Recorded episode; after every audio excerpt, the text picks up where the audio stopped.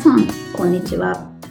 水田茂の売れっ子コーチポッドキャスト、毎月30万円を突破する方法、今週も始まりました。ナビゲーターの直美です。茂さん、よろしくお願いします。よろしくお願いします。あの WBC、とても楽しく見てます。ああ、そうですよね。盛り上がりますよね。でも、あの、配信の頃には終わってると思うんですけど、まだ終わってないんで、結果はまだ知らないんですけど、今のところね、快進撃で勝ち進んでいて、で、あの、それはそれで楽しいんですけど、見てて、なんか、あの、見てて、こう、選手の人に対してすごいなと思うことがあったんで、それをお話ししたいなと思います。はい。もちろんあの、プレーの話じゃないんですよ。で話すってことは。うん、プレイ以外なんですよね。まあ、プレーもすごいですけどね。プレーの話をしますか、少し。なんか、ああいう時にこう、打てる人と打てない人って出てくるじゃないですか。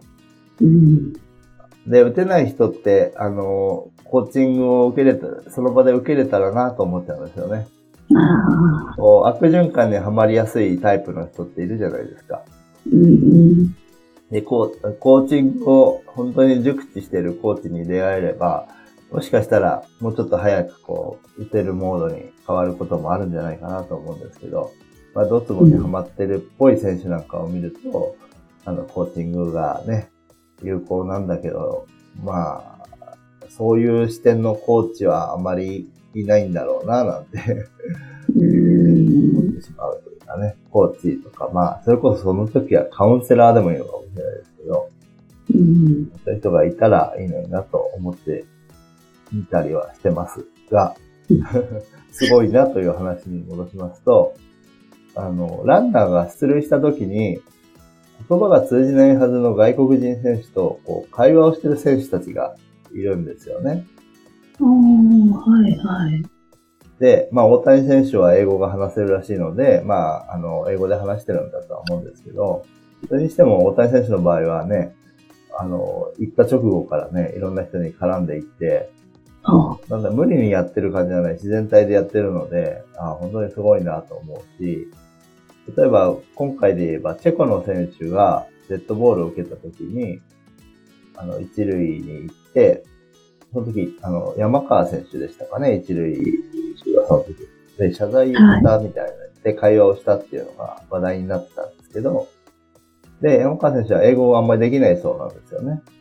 へえ、でチェコの人は、チェコなんですかね。わかんないですけど、まあ、あの、英語もは、まあ、ある程度話せるのかな。多分、会話をするとすると英語になると思うんですけど、うん、で、でもなんとなく通じ合うのかなくらいで話をしてたようなんですけど、まあ、お互いの結局その場面に関するインタビューの記事なんかを見てると、しっかりと意思が伝わってるんですよね。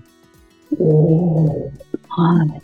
言葉が通じないことを分かっていて、話しかけることができて、かつ、それを、こう、ちゃんと意思を通じ合わせることができるって、すごいなぁと思ってですね。おお、私にはできないなと思ったんです。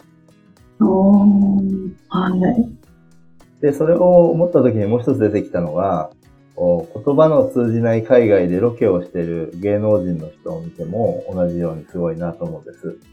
おお、はいはい。特にすごいなと思うのが、あの、芸人の出川さん。全く、あ私のレベルではないぐらい話せないんですよね。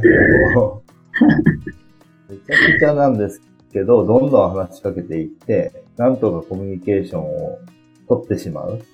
あもうなんていうんですかね、当たり前に人と触れ合う力の強さというか、本当にん、憧れるというか、絶対に自分にはできないなと思うんです。はい。どうですか？直美さんはそういう人たちを見てすごいと思います？それとも、まあ、そこまでじゃないにしろ、ある程度できるなと思います。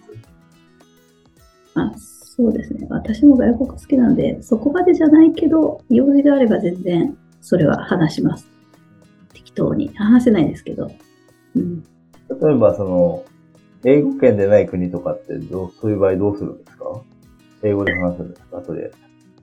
はい、一応英語で言ってみて、なんか、あの、英語無理だよって言われたら、あ、わかりましたって言って終わる場合もあるし、はい。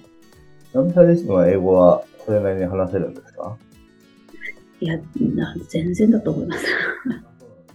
はい。でもそれでもやっぱり話しかけていくんですね。うんうんなるほど、なるほど。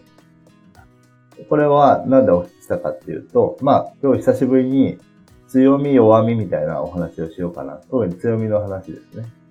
はい。かなと思ったのでお話ししたんですけど、今、そのコミュニケーション、特にこう、初対面だったり、話が通じない、言語として通じないような人との、こう、人としての接し方みたいなところで、こう、そんなの誰でもできるよと思った人は、ものすごくそういうことが長けてる人なんですよね。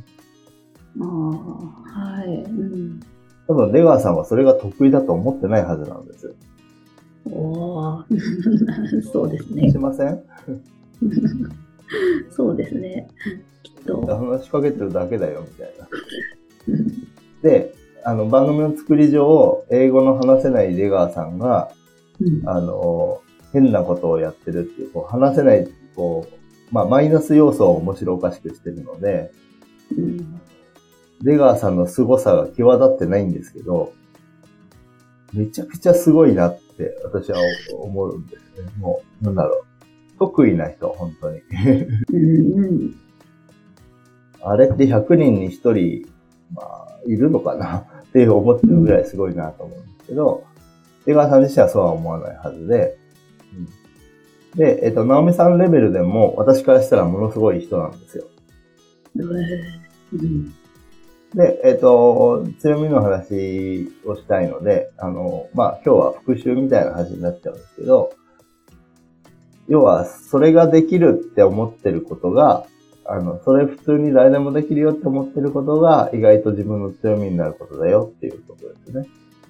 うんまあ、それに気づくのは意外と難しいけど、自分が当たり前にできると思っていることを洗い出すと、それは全て強みの可能性がある。おーで、出川さんの場合で言うと、まあ、あのそれが圧倒的な強みとして番組で成立してるわけですよね。ああ、そうですね。あの、出川さんの話を続けると、あの充電バイクの番組ご存知ですか？ああ、はいはい。原付かなんかで。うん充電、あの、電、あの、充電機の原付で行く旅なんですけど、あれって、あの、充電がもう切れるギリギリ切れたぐらいになっていくっていう暗黙のルールがあって、その先に切れた人は後から追っかけるので、だいたい出川さんよりもゲストの方の方が体重が軽いので、うんゲストの方が、こう、こう充電スポットを探すことになるケースが多いんですよね。ああ、はいはい。してくれる人を見つける。で、結構その、そこでコミュニケーションが取れるタイプと取れない人はやっぱり芸能人でも出てきてて、へえ。特にこう、俳優さんなんかだと苦手な人も多くて、あ、どうしようどうしようってなって、あの、たどたどしくお願いをして、変な人、変な人っていうか、ギクシャクしながらお願いしてるシーンなんかをよく見たりして、で、出川さんが行くと、ものすごくフランクに、まあ出川さんは有名人だから知られてるっていうのもありますけど、こう入りがもうなんていうか、知り合いかのようにナチュラル。だから結局出川さんはそれを活かしてその外国でのロケも日本でのロケもやってるわけですよね。ああ、うん一般人、一般人素人を相手にロケができるって誰でもできることじゃないはずなんですよ。出川さんがやるとそれがとてもスムーズにできて。うんテニスコートに行ってテニスやってる人に混ざってテニスしたりしますからね。へえ。有名人だからできるっていうのもありますけど、そこに入れてもらおうと思って、入れてもらえる確信があっていけるってすごくないですか？うん、そうですよね。普通じゃできないですね。でも出川さんはそれが得意だと思ってないはずなんですよ。ああ、うん。で、皆さんにも同じように、それぐらい得意なことは絶対あるんです。ああ、なるほど。なので、それを、こう、なんか自分が当たり前にできると思ってることとか、あとは、その自分が、えっ、と、なんでみんなはこういうことをしないのって思ってること？おー。はこうやればいいのにみんなしないよねって思ってること。い。えー、うんうん。それはみんなしないんじゃなくてできないんですよ。あなたができることが特別なんです。ああ、なるほど。そういうことを、こう、見つけるヒントとしては、そういう目線。うん。そんなの誰でもできるよと思うこととか、その、なんでみんなはこうしないんだろう。こういう時ってこうした方がいいに決まってるじゃない。と思うことでしないことがあったとしたら、それこそ例えば、えっ、と、街で100人に声かけたら1人は捕まるよって言われて、あ、じゃあ100人に声かけようってできた人は、すごいんですよ。うん。そうですよね。まあ、例えばナンパが得意な人は、それはものすごい特技なわけだし、まあ、コミュニケーションの話ばっかりになってますけど、それだけじゃなくて、あの、例えばですね、あの、コミュニケーションに全く関係ないところで言うと、あの、まあ、私が得意なところで言うと、え、この数字が与えられたらこういう風に分析するでしょ当たり前にって思うことが、私はできるけど、他の人はできないとかね。うん。そういうふうに自分は当たり前だと思ってる。え、こういう時ってこうするよね。で、パッと言った時に、え、なんで？って思われるうんのが、あの、自分が得意なことなわけですよ。で、そういうものを自分にとって当たり前だと見過ごしがちなので、うん。あの、そういう視点で見た時に、なんでだろうと思うことをいっぱい出すと、それが全部自分の強みだったりするってことなんですうん。はい。ということが伝えたいことの一つ目です。なるほど。はい。で、もう一つが、じゃあ、ナオミさんはその、そういった外国に行った時のコミュニケーション力とかで、うんあの、10段階だとすると、出川さんが10だとして、自分はいくつぐらいだと思います？出川さんに比べちゃうと、まあ、2、3くらいじゃないですかね。え ?2、3?10 はい。10に対して2か3ってことですか？はいはい。?1 が一番できない人ですよ。うん2か3しかないってことですか？うん。なんか、はい。そんな大したうんって気がしました。なるほどこれはよくあるケースで自己評価が低い場合ですよね。あの、うんまあ私の感覚で言うと、まあ真ん中ぐらいはありそうなんですよね。うん5ぐらいはあるような気がしちゃうんですけど、わかんないです。これだけしか聞いてないからあれですけど、そのできない人って、直美さんレベルでものすごく感じるわけですよ。うんあの、なんなんだろうな、外国に旅行に行くと考えたときに、こう、コミュニケーションが苦手な人が、あの、まず一番心配するのは入国できるかどうか、はい。イミグレーション通れるかどうかっていうのをものすごい心配するんですよ。うんだけど、あの、喋れないけど、出川さん心配してないはずですよね。そうですよね。はい。直美さんも心配してないんじゃないですか、あんまり。はい。まあそこは、はい。なんとかなると思いますけどね。うん。で、まあ、いざとなったらなんとか、私も外国行ったことあるし、なんともならなかったことはないんですけど、毎回心配するんです。うんすごく心配して、え、あの、どういう準備をしていけばいいんだろうとか、いろいろ考えちゃうタイプで、で、それからすると、直美さんは、まあ、できる人なわけです。はい。で、これは何かっていうと、強み弱みっていう表現をすると、直美さんはそういう部分に関して強みとはあんまり思ってないですよね。はい。って表現された通り。だけど、自分よりできない人がいることは分かってるわけですよね。そうですね。うん。そうすると、自分よりできない人に対して、あの、は、そこが強みになるわけです。おーはい。昔よく話してた話ですけど、世界ナンバーワンコーチに、コーチングを受けたいかって言われた時に、気遅れしちゃって受けたくなくて、もっと身近な人がいいと思うっていう話をしたことがあるんですけど、それと同じように、その出川さんにそのコミュニケーションを習おうとしても、天性の出川さんに習ったところで、わからないわけですよ。はい。どうせいいアドバイスは受けられない。だけど、あの、直美さんぐらいな方だと、いろいろこっちの気持ちも分かってくれそうだし、ああ、そういう時にこうしたらいいんじゃないとか、こう考えれば別に、あの、接しやすくなるよとかってアドバイスをもらえそうと思うわけですよね。うん。そういう意味で、その、例えば自分が平均点取れるものっていう考えだといくらでもあると思うんですよね。ああ、はい。うん、平均点ってことは、自分より下に半分いるわけですから、はい。その半分の人たちに対して、例えば何かを教えるってことができるわけです。そこでビジネスはやっていける。自分が一番じゃなければビジネスは成立しないっていうことはないってことですよね。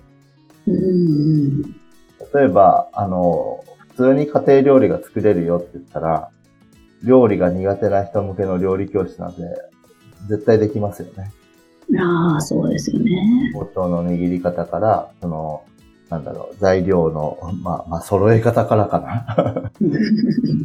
うん、当たり前に普段やってる買い物だって、あの、やったことない人からすると、すごいハードルが高いし、うん、そういうレシピを見て作るだけだよって、例えばね、そのレシピ通りに作るとしても、まあ難しいじゃないですか。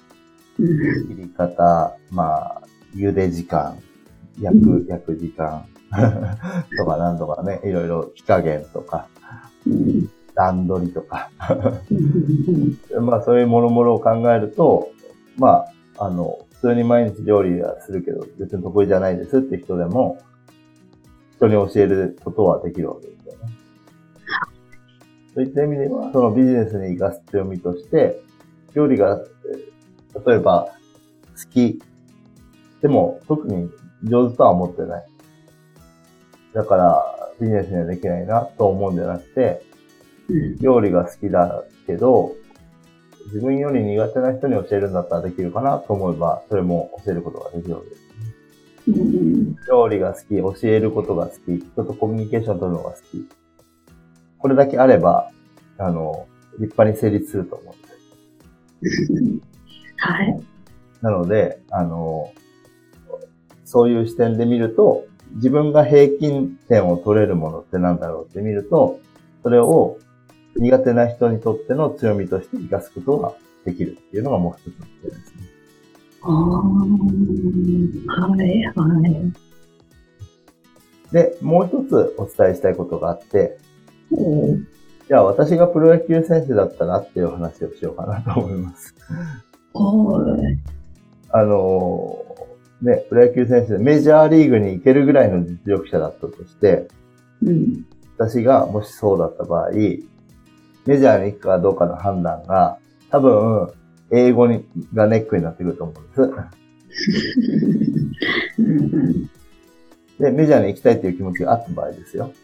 はい。英語だけがネックでメジャーに行きたいって気持ちがあったら、私だったら、あの、事前に英語を勉強すると思うんです。おはい。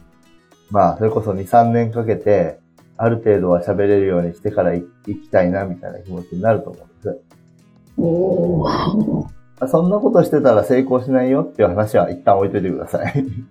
行ける時に行かないと難しそうですよね。メジャーなんでタイミングもあるでしょうから。うん、まあ、それは一旦置いといて、あの、私だったらそうするなっていうことで、例えばその、外国に旅行に行く時も、結構そのポイントポイントで、ここは押さえておきたいっていうのを事前にいろいろ調べていくと思うんですよね。行き当たりばったりのその外国旅行なんて私は苦手なので、この場合どうしたらいいんだろうこの場合どうしたらいい今はいろいろツールがあるので、外国でもいろいろね、翻訳機能があるものもあるし、あの、でもそういったものも事前に準備しておける、おくといいじゃないですか。はい。こうで調べようとしても難しいけど、日本だったらいろいろ情報があるから、あの、それで調べていって、アプリとかもダウンロードしたりとか、そういう、うん、その、先読みして、まあ、心配性を使って、心配性っていうのは、弱みに見えるけど、強みでもあると思うんですね。はい。心配、つまりリスクを事前に回避する能力が高いっていうことなんですよ。うん、そうですよね。うん。なので、えっと、今度は、あの、自分が弱みと思ってることにフォーカスすると、それここから派生して強みになっていくことがありますよ。おー。なるほど。ってことは、うんうん。よく言われるのは、リフレーミングってものがあるんですけど、はい。弱みっていうのを、その、リフレーミングっていうのはフレームですね。あの、枠、写真の枠のことなんですけど、それを、リって、要はもう一回掛け替えるってことなんですけど、視点を変えるってことなんですけど、うん。例えば弱みと思う、こう、その性格だったり、な何か言葉って一つ挙げてもらえません？えー、頑固。頑固。あ、いいですね。頑固な人って、あの、まあ、よく弱みと捉えられがちですけど、例えば、自分のし主張をちゃんとできる人とか、うちゃんんと。自分の意思を持って人に流されない人っていう風な強みと捉えることができますよね。ああ、はい。これがリフレーミングでって言われる、その、弱みを強みに解釈し直す方法うん。なんですけど、私が言いたいのはさらにもう一歩進んで、弱みがあるからこそ、その弱みを補うために強みになっていることがありますよってことなんですね。ああ、なるほど。はい。さっき言った心配性だったら、心配性がゆえに事前にリスクを想定できる力、回避する力が私には備わったわけですよ。うん。長いことから繰り返したために。うん。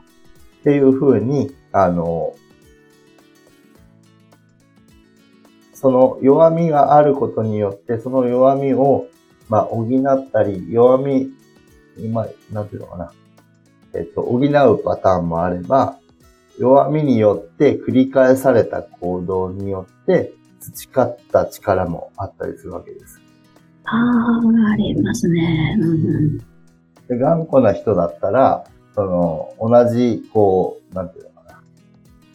一つの主張をつ貫き通す力っていう意味で言うと、例えばその譲らないっていう部分はリフレーミングに過ぎないんですけど、あらゆる、こう、理屈をつけて、あの、自分の、こう、主張を曲げなかったりするじゃないですか。はい。そこで、その、まあ、理屈っぽさは出るかもしれないけど、あの、意外と論理力が高かったりする。うん。人によりますけど、頑固な人によりますけど。その論理力の高さは頑固だったからこそ生まれたのかだったりすることもあるし、まあ、それ人によりますよ。そういうふうに自分がやってきた行動、積み重ねてきた行動は、その性質、まあ弱みと思える性質があったから繰り返してきたことっていうのがあって、繰り返してきたことは明らかに強みになる。何十年も同じことを勝手にやってる。